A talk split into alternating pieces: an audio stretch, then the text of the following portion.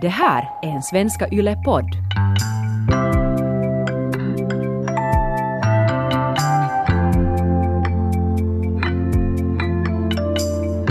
Jag är helt svindålig på att ta beslut.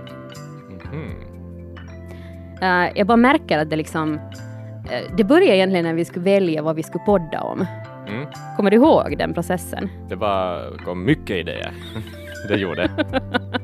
Jag var redo att, att hoppa in i varenda en av dem. Och nu när vi på våren då skulle liksom lite välja våra egna, Mm. så, så du hade ju bestämt dina teman på typ fem minuter. Mm, typ. Men alltså väldigt snabbt, Ja, det gick eller hur? ganska snabbt. Ja. Um, du hade några förslag och så körde du på dem. Mm. Jag bytte ju förslag var femte minut. Och just som du säger, det kom en massa idéer och, och för varje dag så kom jag på bättre idéer och så kunde jag inte välja. Och vid något skede sa min producent att om jag väljer åt dig Mm. och jag var så det där är jättebra. Och nästa dag så hade jag ändrat mig och var så nej, det var, skitdåliga val. till och med på det så ändrade du dig. Och, och det var kanske där som jag fick på något sätt någon insikt. Det var så att, att det här präglar mitt liv ganska mycket. Mm. Att, att jag inte kan landa på någonting. Mm. Ja, och det här är, det är inte bara liksom då på jobbet när jag ska podda. Eh, samma grej är att försöka välja serier på kvällen eller liksom film. Det kommer liksom fram i de flesta situationerna. Ja, precis. Där är det ju lustigt, för du har ju samtidigt också någonting av ett kontrollbehov. Så ett kontrollbehov och beslutsångest är, är, det är, det är en ganska taskig kombination, My. Jag, jag fick inte de liksom bästa lotterna i livet. Nej. Eller de går inte hand i hand. Liksom. Nej, jag har ju märkt det. ja. Så jag, jag kände att, att nu, nu får det räcka, alltså Bra. på riktigt. Um, så jag vände mig till proffs. Uh. Om jag söker upp människor som är proffs på att ta beslut, Mm. kanske jag får någon slags riktning i livet. Att liksom lite minska på den här beslutsångesten.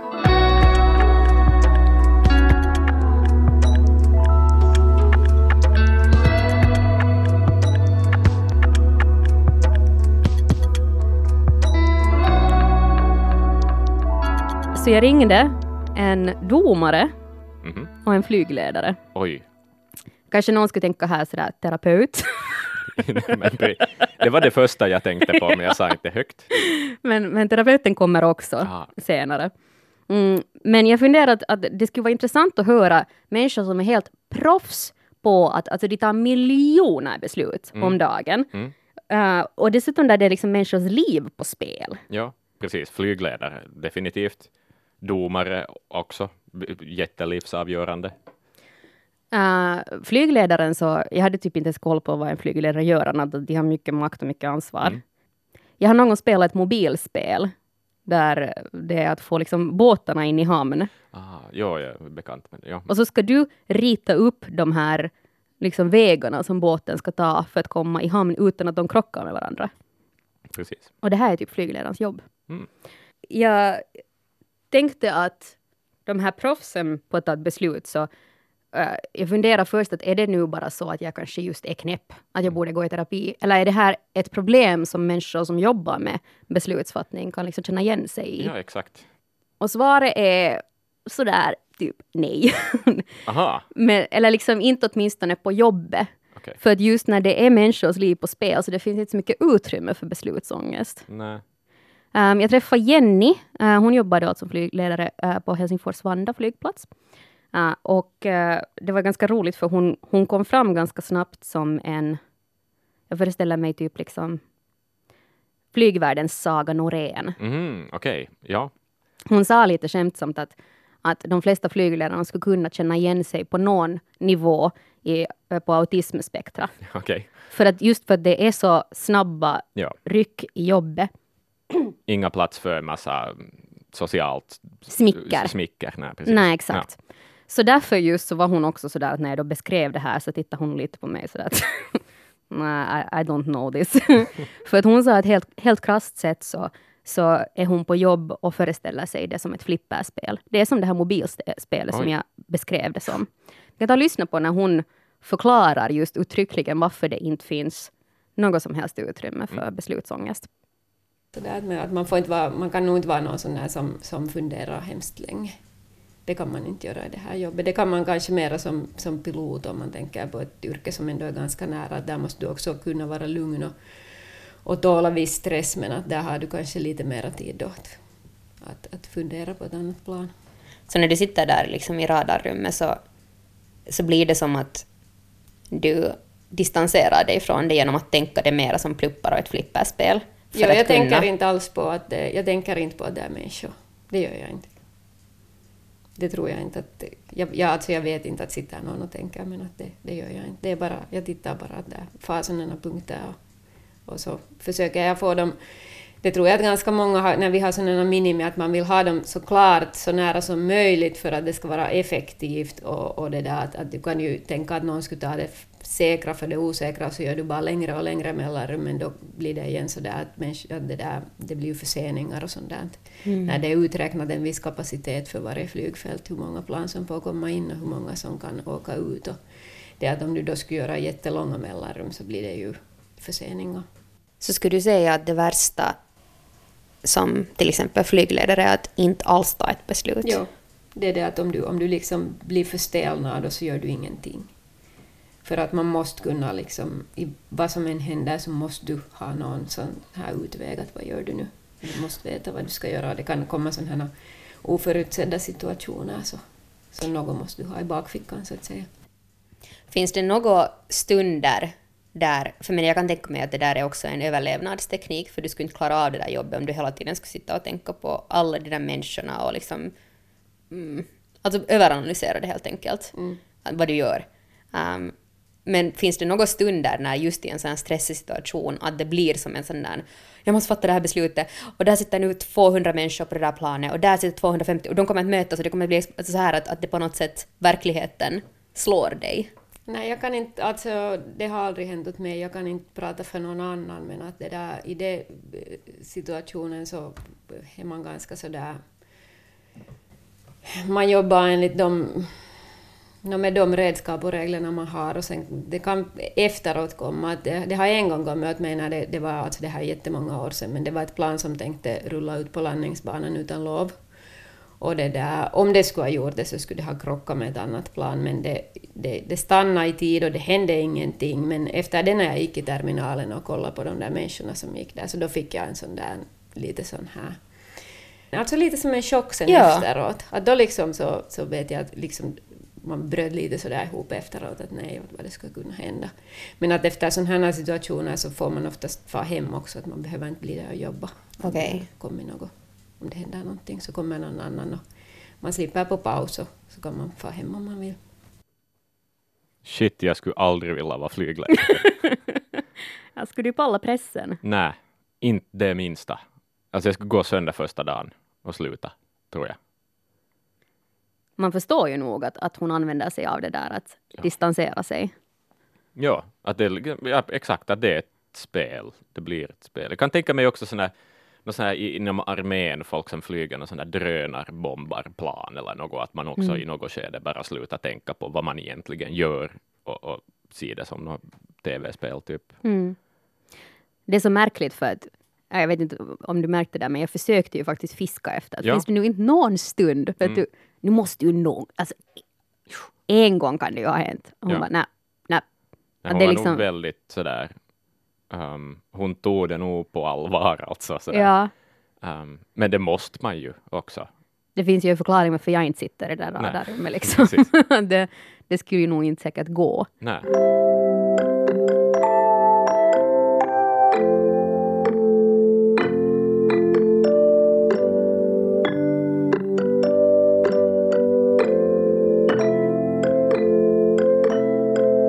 Sen för att vända på det då, att där är ju kanske just att, att jag menar just i radarrummet så sitter hon ju inte med liksom namnlista på passagerarna. Mm. Att de är ju inte liksom verkliga människor. Nej. Så därför, det tänkte jag där att då om vi tar den här liksom domaren som har på samma sätt liksom um, måste vara ett proffs på att ta beslut. Mm. Men där är de här personerna också verkliga människor. Ja, ja de måste ju påverka en också. Mm. Så där, liksom, det, ändå, det är ju psykologi och grejer involverat. Ändå, så det. Jo, jag tror att det skulle vara den största utmaningen för mig då, att okej, okay, jag har en kontrollbehov och beslutsångest. Mm. Och sen ska jag sitta där i det där rummet och känna jättemycket för mm. de här mm. människorna. Mm. Att där är ju säkert um, ganska många situationer som en domare möter där du kan ha lagen som säger en sak. Mm.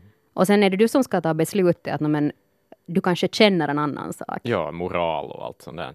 Ja. Men, men där tror jag att det ändå jag börjar här tänka på liksom hur mycket kan det ändå handla om ett slags personlighetsdrag med beslutsångest. Mm. För att till exempel domaren Nina, som jag träffade, hon jobbar vid Helsingfors tingsrätt, men hon har erfarenhet av ganska många olika domarroller. Mm. Så hon kan bara, hon har jobbat då alltså många, många år. Hon kan bara nämna en enda gång där hon på något sätt ville ge mera makt åt sina känslor. Mm. För hon sa att beslutsångest, det finns inte i jobbet heller, för det är ändå i slutändan så faktabaserat. Mm. Att du följer liksom lagen och de faktavillkoren du har. Ja. Men en situation kan hon beskriva där hon på riktigt kände emotionellt att beslutet blev svårt.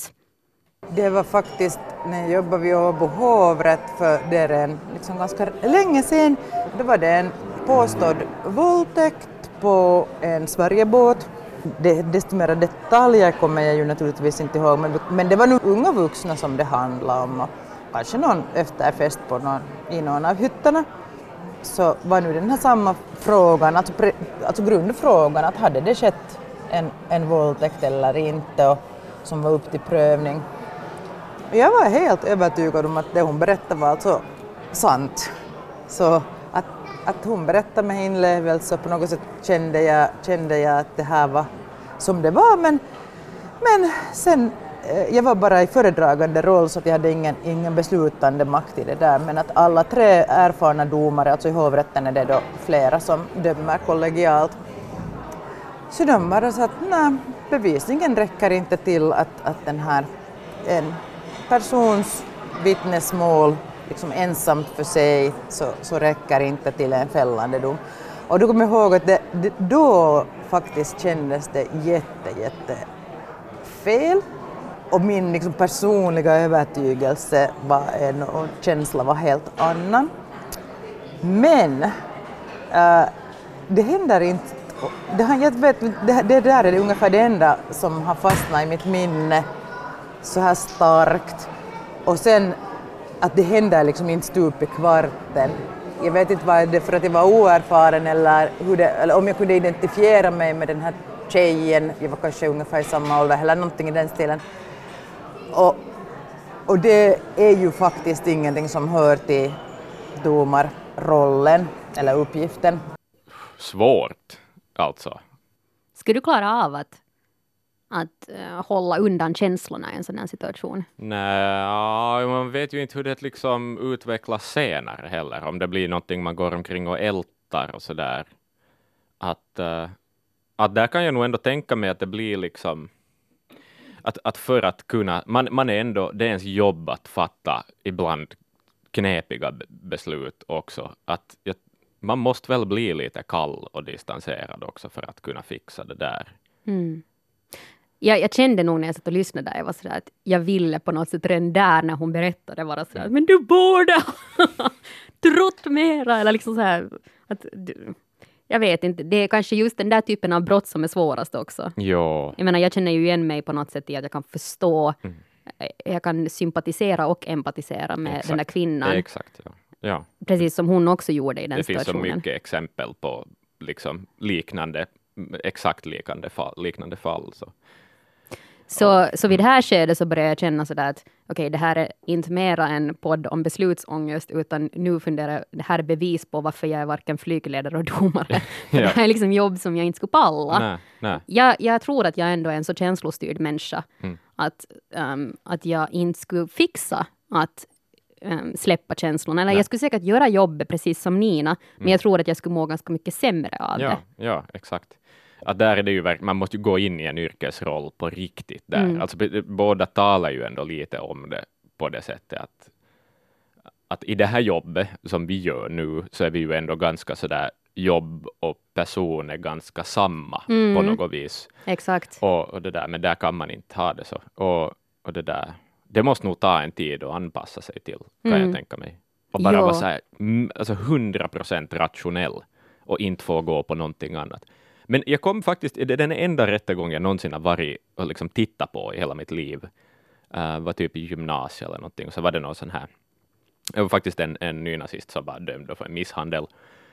Och då ju domaren, liksom, no, det var ganska solklart liksom, fall, och så där, han blev dömd då till fängelse och någonting, men då tog domaren sen på slutet en sån där liksom, lite moraliserande grej och bara berätta så där att, att det här var ganska skit och så där, just den där hataspekten av det och så där.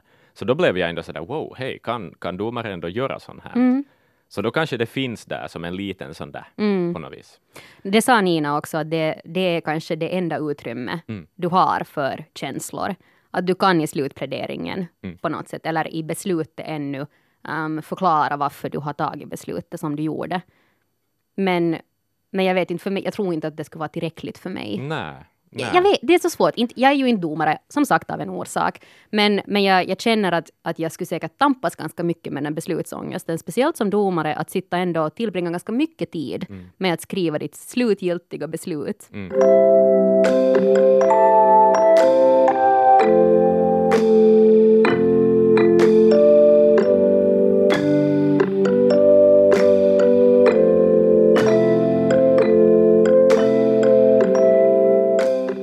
Det där med personlighetsdraget så sa de nog båda att det som de ser i sina jobb som svårast, att de som har, eh, har det tuffast, Mm. och speciellt med den beslutsångesten, är nästan uteslutande perfektionister. Mhm. Att de är så jätte inställda på att ta det bästa möjliga beslutet. När i båda yrkena så ibland är det att du bara måste ta ett beslut, Ja, fast det inte finns riktigt bra eller dåliga. Exakt. Att, ett, ett säkert beslut. I Jennys fall och i Ninas fall så är det så att no, men, eh, det du har att gå på. Och sen finns det ändå andra instanser som kan korrigera beslutet vid behov. Men, eh, och då fick jag ju lite mindervärdeskomplex. Eh, Jag har nu alltså beslutsångest, kontrollbehov och jag är en perfektionist. Så det är liksom så här sämsta möjliga kombinationen för det här. Mycket psykoanalys här. Mhm. Men, men det som de tröstar mig med, Mm. som jag kände att okej, att, att jag är ändå inte kanske så hopplös. Okej. för att Sorry, jag lät överraskad. Okej, mest men- upplysande hittills i den här podden. det, hon är inte utom hopp. Okej, nej, men presentera. Wow, jag är nyfiken. Nu blev jag nyfiken. Det, var... Åh, det här kommer att låta så banalt nu efter det där. De här proffsen då, som Jenny som fattar miljoner beslut där människors liv står på spel. Mm. Um, hon ser till att liksom, tusentals människor kommer hem tryggt och inte krockar in i andra flygplan. Så, så här är hon på fritiden. Och jag hatar att välja mat i restauranger. Om det är såna, alltså de värsta är sådana här restauranger med, det är nu oftast något sån här med kinamat eller något sånt som har där 51 olika rätter. Och då liksom börjar de där, de börjar bara hoppa de där bokstäverna och det är sådär att nej, jag kan inte, jag kan inte, jag kan inte, här är för mycket. Att då vill jag hellre, hellre gå till någon restaurang som har typ två alternativ. Så, Men hur väljer du då i den där situationen när du sådär bokstäverna börjar hoppa? jag tar något som jag alltid har ätit tidigare. Ja. Jag tänker alltid att nu borde jag prova på något nytt, men så nej, det där har jag ätit tidigare, jag tar det där, det är bra. Det blir så jätteofta. Wow. Vad skönt att höra faktiskt, för att annars så, um, sorry liksom om du lyssnar, uh, vad hette hon, flygledaren, Jenny. Jenny, men annars så skulle hon kunna vara en ganska jobbig människa. Uh, så skönt att höra att hon är så mänsklig. Men jag reagerar på en sak och just det där att hon, hon ändå väljer uh, något som hon är van med i matväg. Så då tar hon ju ändå det säkra beslutet, precis som i sitt jobb. Mm. Ja. Mm. Och, och hon gör samma sak med film. Hon ser typ alltid samma film, sa hon. Men åh, vad nice! Men där är hon ju lite som på jobbet också, att hon sa att, att hon, hon bor, hon är sambo, Mm. men han får inte välja. Liksom att det är hon som bestämmer. Mm. Nå, Nina då, som då alltså bestämmer om människors framtid, så att ska du, hur, mycket, hur skuldsatt kommer du att vara, äh, beslutar om någon ska sitta resten av sitt liv i fängelse. Mm. Så här är hon på fritiden. känner jag kanske just att jag är helt utmattad på något sätt av, av, av att jag har fattat beslut på jobbet och vet, vet precis, eller vet precis och precis men så här. Och så när jag kommer hem så är jag just sådär, ska jag, kan jag stå och vela i mjölkbutiken, ska jag ta röd mjölk eller ska jag ta blå mjölk? Och, eh, Något, alltså verkligen, och ibland kan jag sucka just att, att oj nej om någon skulle bestämma det här för mig. Så det, det är ju just på något sätt lite tangerar det du sa, att, att när man gör det på löpande ba- band, men kanske lite väl mycket, så är man nog inte alltid så bra sen i sitt privatliv. De subjektiva besluten som påverkar dig, de blir svåra. Ja, det är lättare att bestämma över andra på något vis. Eller jobbet, jag menar, det, det Ja. går ju på rutin. Ja. Du vet ju hur du ska göra det vid det här skedet. De är båda erfarna kvinnor Ja, som har liksom jobbat länge i branschen. precis. Men betyder det här då att du tekniskt sett skulle kunna bli domare eller flygledare? För att du i ditt jobb bara skulle vara sådär, nu ska jag ta beslut. Säkert skulle jag kunna, men jag tror att det kommer tillbaka till det där att jag inte skulle må så bra av det. nej, Att det är inte, det är liksom, det är inte rätt jobb för mig. nej, precis. Eller inte vet jag, kanske jag skulle bli helt fruktansvärt bra. Snart är jag i Supreme Court Ja, precis. i USA. Självklart.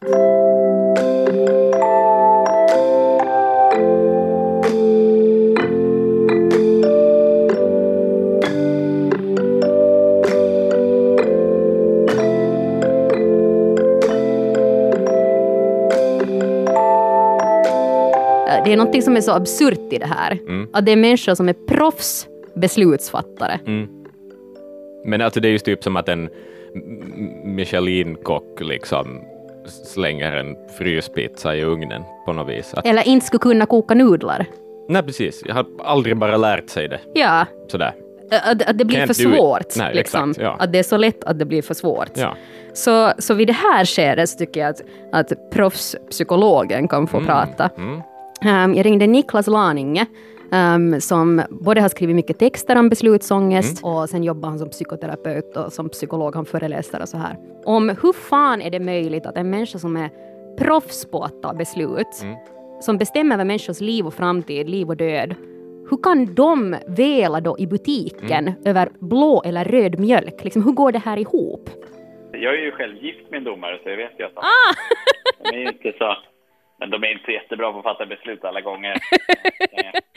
Min fru brukar ju faktiskt säga så ibland när vi ska göra Då säger men Niklas, mitt jobb handlar om att göra rätt eh, och inte göra fel. Jag orkar inte liksom, fatta ett beslut nu också. Jag tror Barack Obama sa det i en intervju 2012 eller något sånt där.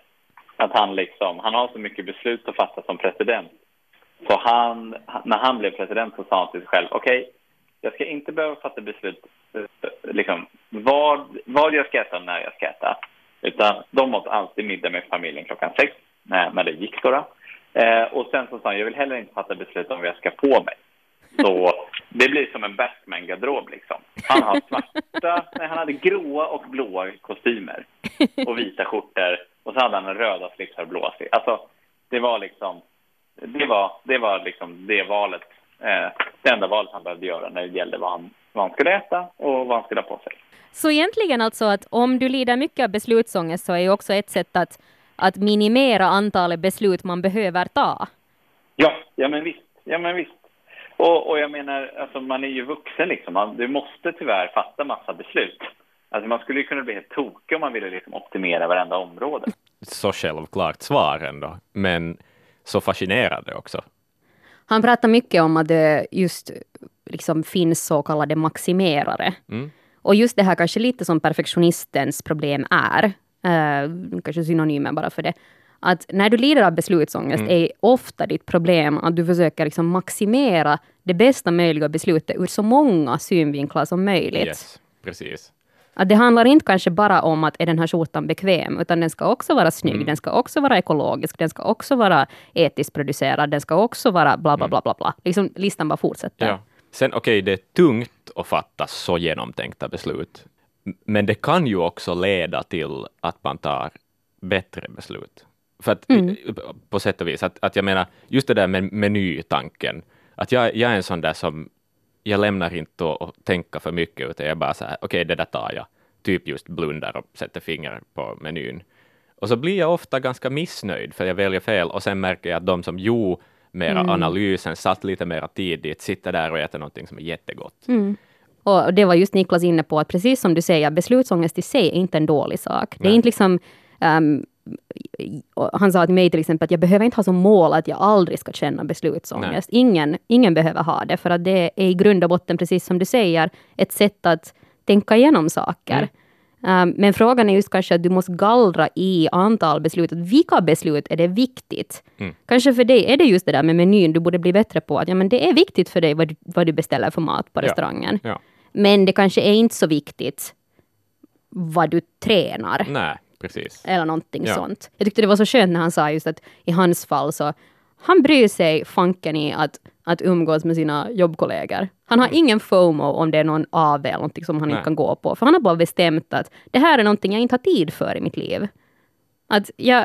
Det är så krasst men ändå så skönt. ja! Ehm, Att du inte liksom behöver gjort- räcka till till alla. precis, han har gjort en Marie Kondo i sitt eget liv. Ja Liksom. men precis.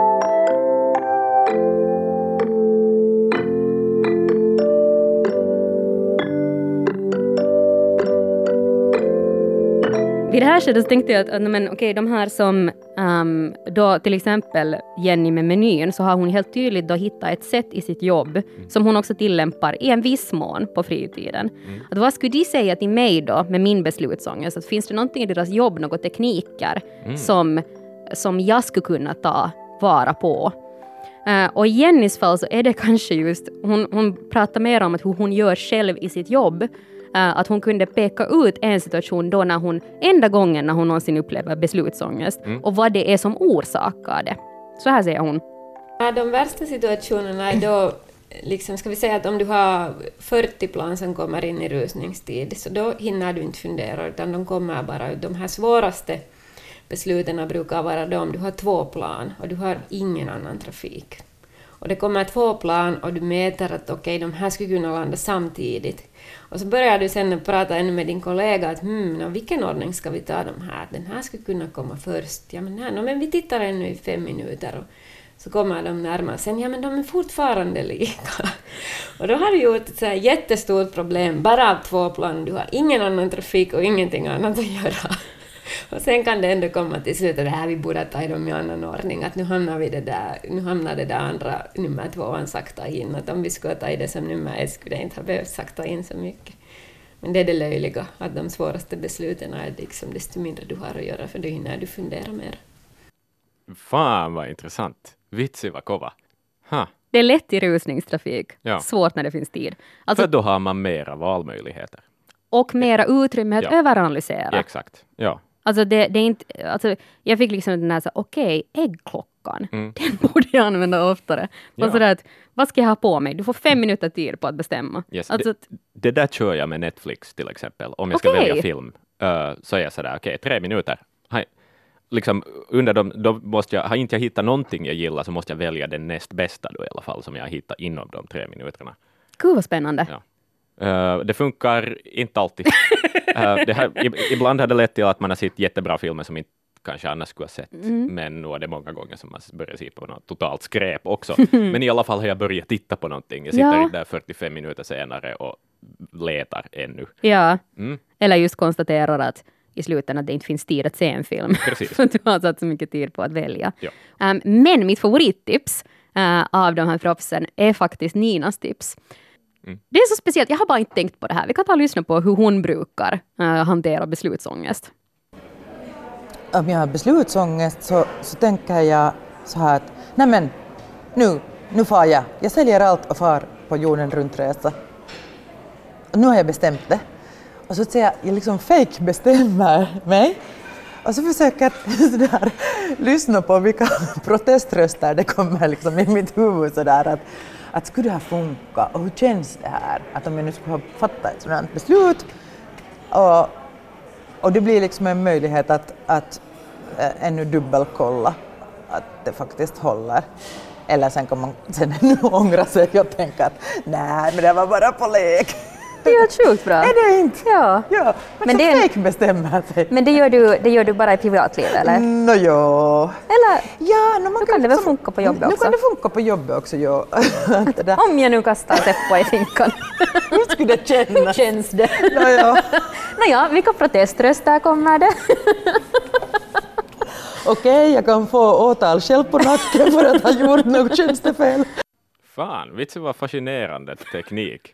ja. Men kan lyckas man ändå övertyga sig själv varje gång, funderar jag. Att, att, att blir det inte ändå i något skede så där att, att jag vet ju ändå att det här är ett fejkbeslut? Um, Niklas, Mm. psykologen, så han, han tyckte faktiskt om det här tipset, för han pratade om att det som det kunde kanske skapa i ditt huvud är att du blir mer medveten om ditt undermedvetna. Mm. Säg till exempel att du funderar på att flytta utomlands. Um, så om du då fake bestämmer att men jag far till, vet du, jag höll på att säga Lojo, men det är inte riktigt utomlands. Um, du, och du, du flyttar till Uruguay Mm. imorgon. Så kanske du mitt i allt ska börja eh, hitta en massa nyheter som säger att ja, men Uruguay är det lyckligaste landet i världen. Eller någonting sånt. Att, att, för att man har en tendens att ofta se det som man vill se. Ja.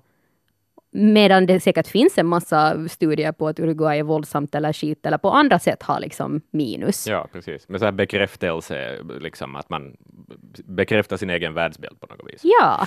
Ja. Att, att det kunde åtminstone få, du kan få en bättre bild av vad du verkligen vill. Mm. Om du sen äh, märker att alla nojor liksom tar över så kanske det inte är ett så bra fake-beslut. Precis. Men ja, det, det beror lite på kanske hur rationell du är. Och jag tänker lite att där finns samma risk som äggklockan.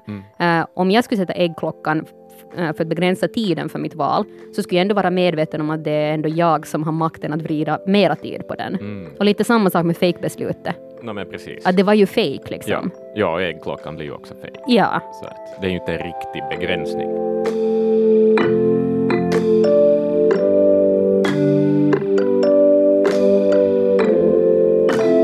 Niklas eget tips, eh, så han pratar nog mycket om det här att lite som, alltså, som du var inne på, eller som vi pratade om det här med filmvalet, eh, så där liksom just kanske hitta de där kriterierna. Att vad är ett bra beslut enligt dig?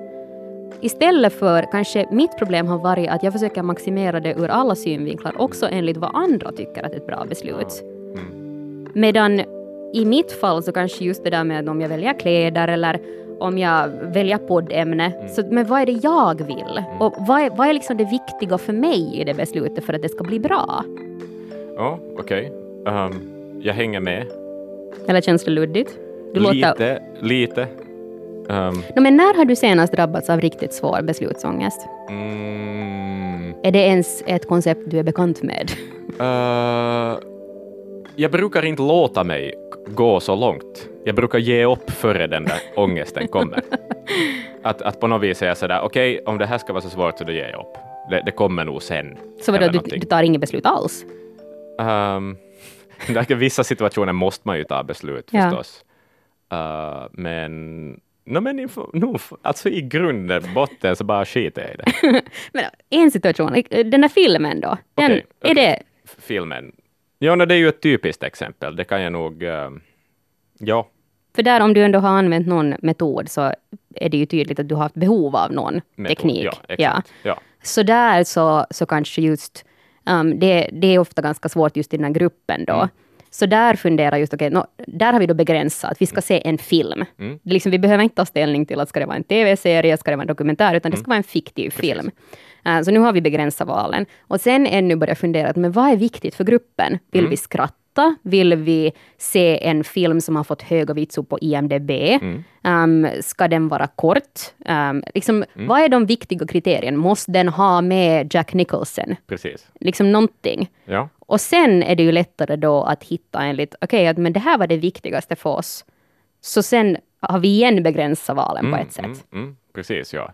Ju att analysera vad är våra behov Ja. och liksom Vad är målet? Ja, och, och hur definierar vi en bra, Ja. en bra film i den här stunden på något vis? Vad är, det, vad är det vi suktar efter? Eller är det viktigaste bara att det ska vara en film som My tycker om? Mm. För att om My inte tycker om den så kommer det bli så dålig stämning att vi måste avbryta. Precis, det är Liksom- dina kompisar som ska välja film. ja, exakt. Så det är ju liksom, det är lite det han är inne Precis, på. exakt. Ja, okej, okej. Ja, jag hänger med. Men sen finns det ännu ett sånt här, kanske ännu snabbare tips som han har, Mm. som jag tycker att det här är bara så komiskt, för att det var egentligen alla proffsen var inne på exakt det du sa, när Mm. du sa att du inte har beslutsångest. Nämligen att ett, en möjlighet är också att inte alls bestämma. Alltså i princip delegera. Så att hur hanterar du beslutsångest? Nå, välja att inte välja. Um, och, och, det har Niklas faktiskt, han kompar att det här är faktiskt en teknik eller en metod man kunde använda i den här svåra filmvalssituationen med dina kompisar. Man, alla väljer ut en film var och sen lägger man in den i någon av de här, så här lotteriappar eller liksom såna slumpgenereringsappar eller kasta tärningar. Är det tärningen som får bestämma. Så är den ansvarig om det är skitfilm? Exakt. För det är det man ser, att om vi kommer tillbaka till att man sitter och tittar på film själv eller om man ska välja kläder.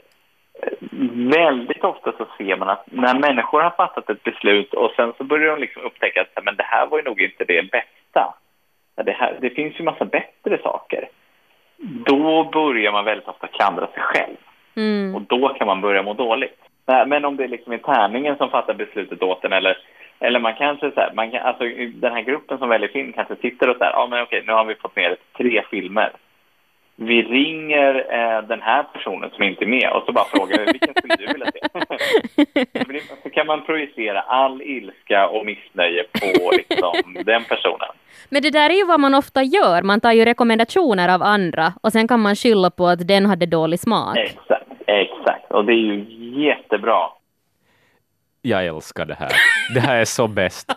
Och jag tycker om att han det här är ju slumpen alltså. Fantastiskt. Eller just outsourcade. Ah, vad bra. Alltså du satt och gestikulerade här under tiden han pratade. Ja, men det, det, det, är ju, det är ju svaret på allt. Det är ju svaret på allt. Det, det, du behöver inte klandra dig själv över, över att du fattar dåliga beslut. Ja. Och, och, och det händer något, det fattas ett beslut, liksom. det, det blir till, någonting, ett resultat blir till bara genom att du inte gör något. Jag menar, det är ju helt fantastiskt. Det är ju liksom, det är ju bara win-win. Alltså jag hade så svårt med det här. Aha. För här kommer ju mitt kontrollbehov in. Ah, du kan inte förlita dig på slumpen till exempel. Eller du kan, nej. Mm. Nej men vadå liksom att... Men här har du ju lösningen. Nej men vadå, att ska du ha makten över vad jag ska se på? Vet du så att fredag kväll, jag kan inte välja, och jag ringer Axel och så säger han någonting. Och så är det skit, det är ju min fredag. Jo, det, det är lite ditt fel, men jag har ju gett makten till dig, så egentligen är det mitt fel. Du ringer till mig jag orkar inte bry mig. Så jag går på någon random filmgrej, googlar det och så får jag ett förslag och säger det åt dig. Jag tycker att det här beskriver så mycket liksom våra olikheter där att om jag får välja, mm. klart jag får, jag är vuxen, så väljer jag ju den här analysdelen. Mm. Alltså det här att mm. vad är viktigt för mig? Gå in i dig själv, intervjua dig. Medan du liksom... Enkla vägen ut. Alltid. Ständigt.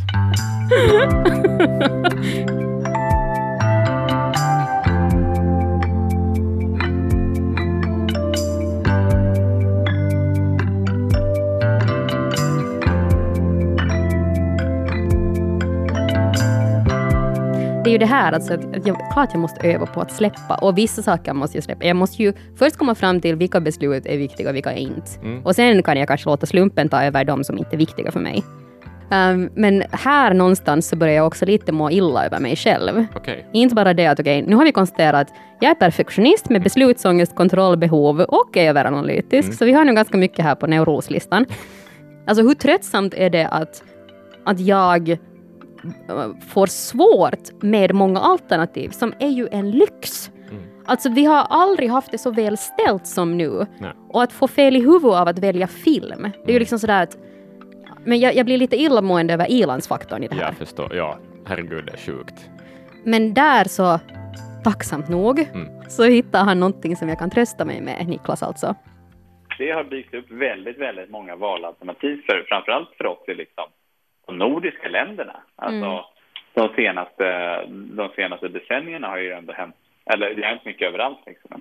Vi har fått mycket mer val och mycket mer valfrihet och då måste vi eh, lära oss att hantera det.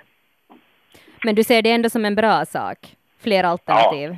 Ja, ja absolut. Fastän absolut. det är förknippat med beslutsångest. Liksom, vi verkar ju inte kunna hantera det så bra, det här med fler alternativ. Nej, men, men, det är så nytt. Det är det jag tänker. Att vi, ja. vi, vi håller på att lära oss och det kommer liksom... Eh, ja, men det kommer ju liksom dels teknik som hjälper oss. Alltså, du har redan varit inne på det. Rekommendationsmotorer i i liksom Netflix och sådär som gör att ja, men nu Netflix valde åt mig. Ja, mm. dumma Netflix. Varför väljer du allt fel? eh, eller det kommer liksom begränsningar i telefon som säger nej men nu får du inte hålla på med den här appen mer än fem minuter. De bara, åh, dumma telefon, men okej, om du säger det så. Ja. Alltså, vi, Det är eh, jätteintressant. Det är lite som att vi behöver liksom stödhjul tills vidare. Så vi, vi måste hitta på en slags bad guy som begränsar våra alternativ tills vi har lärt oss att kunna välja själv. Ja, ja men absolut. Jag menar, alltså, jag tror alla, alla, alla har nog någon domän där de behöver en bad guy. Vi behöver alla en bad guy i någonting. Ja. Det tycker jag är ganska fint. ja, någon att vara sur på. Ja, Det är fint. en syndabock Ja, för det men, dåliga beslutet. precis. Men det här är ju också liksom helt tydligt att, att du är ju inte heller ensam om att ha svårt att välja, Mm. utan det är någonting vi alla tampas med och vi har alla våra metoder för att hantera det. Mm. Um, Ja, och just det här att det tröstar mig på något sätt att alltså när du får perspektiv på hur mycket som har ändrats på så kort Ja. tid. Det är, helt, det är helt sjukt. Alltså jag menar, ja, eh, för 15 år sedan i, i, när man körde bil och man skulle lyssna på någonting så fanns det liksom, En radiokanal. nej men typ, och så hade man kanske med några CDn. Mm. Och det var det. Nu har du liksom all världens musik som existerar. Ja, och att på något sätt trösta sig med det just att våra hjärnor har inte kanske riktigt hunnit med i utvecklingen. Och sen finns det de som är mer neurotiskt lagda och är mer måna om att det ska vara ett så bra beslut som möjligt Ja, på något ja. vis. Så, så det kändes som att det lugnade mig lite. Mm. Att okej, att, att det, det är inte kanske så konstigt, Mm. trots allt, Nej, i precis. slutändan.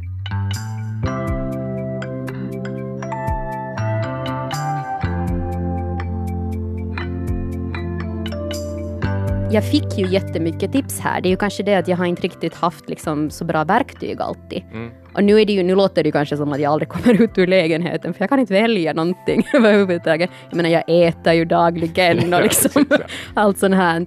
Men, men just det här att, att kunna begränsa sina val tyckte jag var en ganska bra, liksom ett bra ledord för Ja. framtiden. Att försöka känna igen att när är beslutsångesten viktig eller bra? Och när är det bara sådär att men nu nojar jag mig helt i onödan av någonting som det är viktigast bara att jag tar ett beslut. Ja. Eller just det här att jag menar, jag kan, jag kan gå omkring neurotiskt och vara sådär, åh, alltså, okej, äh, jag borde hinna träna, jag borde hinna jobba bra och sen borde jag också hinna träffa alla mina vänner, så borde jag börja bostadsspara, jag borde säkert gå till banken också och fråga om finansiering eller sån här ähm, liksom investeringsråd. Alltså där, när listan blir så lång med måsten, Ja. så kanske är så att okej, men vad är viktigast nu? Så du, jag behöver lön, så jag måste gå på jobb. Det är ju en ganska viktig sak. Exakt. Liksom. Och så vill jag kanske träffa en kompis i veckan. Mm. Typ så. Alltså så här lite Ja. rangordna ehm, vad jag får vara neurotisk över Ja. just den här veckan. Precis. Genom att göra en neurotisk lista över vad, vad det är man ska få gjort. Jag tycker att, att Niklas hade ganska bra sån här liksom sammanfattande eh, slutord som han på något sätt skulle vilja hälsa till alla som tampas med beslutsångest. Okej. Hur han skulle vilja se att vi gör. Bejaka din inre flygledare och bara säg, det är inte så viktigt. Bejaka din inre flygledare. Bara just att det är inte så viktigt. Men, Ett beslut är bättre än inget beslut. men jag vill ännu sälja slumpen åt dig lite, för att jag märker att jag, Ja. mår, jag mår bra av slump, slump på det viset. För där är just den där, det är den där bad guyen. Om, om slumpen väljer fel så, så kan jag skylla på slumpen. För det har funnits tillfällen då slumpen ger en jättemycket bättre alternativ än någonting man någonsin skulle kunna komma på. Ta typ ehm, Spotify, som har ju en sån här som en, en lista som det genererar varje vecka. Så där, det här kanske du gillar. Mm. Och jag menar, där är det ju som slumpen och algoritmer och saker som har valt ut något. Och jag hittar så fruktansvärt mycket bra grejer där via, som jag säkert aldrig annars skulle ha hittat. Mm. Eh, så, sjukt bra. Men det är helt sant. Och jag menar, musik är ju någonting som, som jag kanske inte har... Underligt nog, tänk att det finns ett område i mitt liv som jag inte överanalyserar. det, det är musik. Ja. Så där, jag håller helt med. Att där, då är det ju kanske lite att karikera det också och säga att jag har så fruktansvärt stort kontrollbehov. Det stämmer ju inte.